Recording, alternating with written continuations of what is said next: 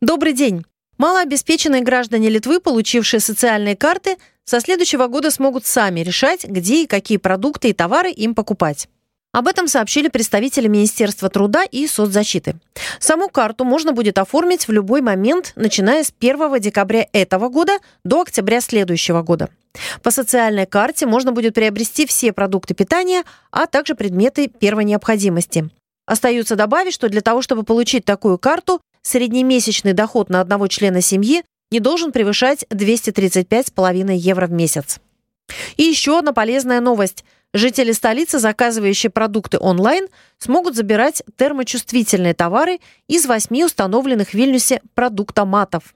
ShareFreeze будет действовать как платформа для получения продуктов питания и других товаров, пользоваться которой сможет любой продавец, который хочет предоставить своим потребителям больше вариантов для заказа продуктов.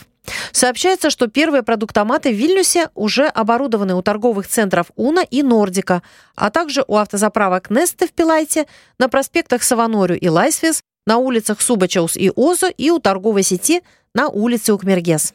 А больше важной и полезной информации вы найдете в нашем телеграм-канале «Радио Р. Новости в Литве».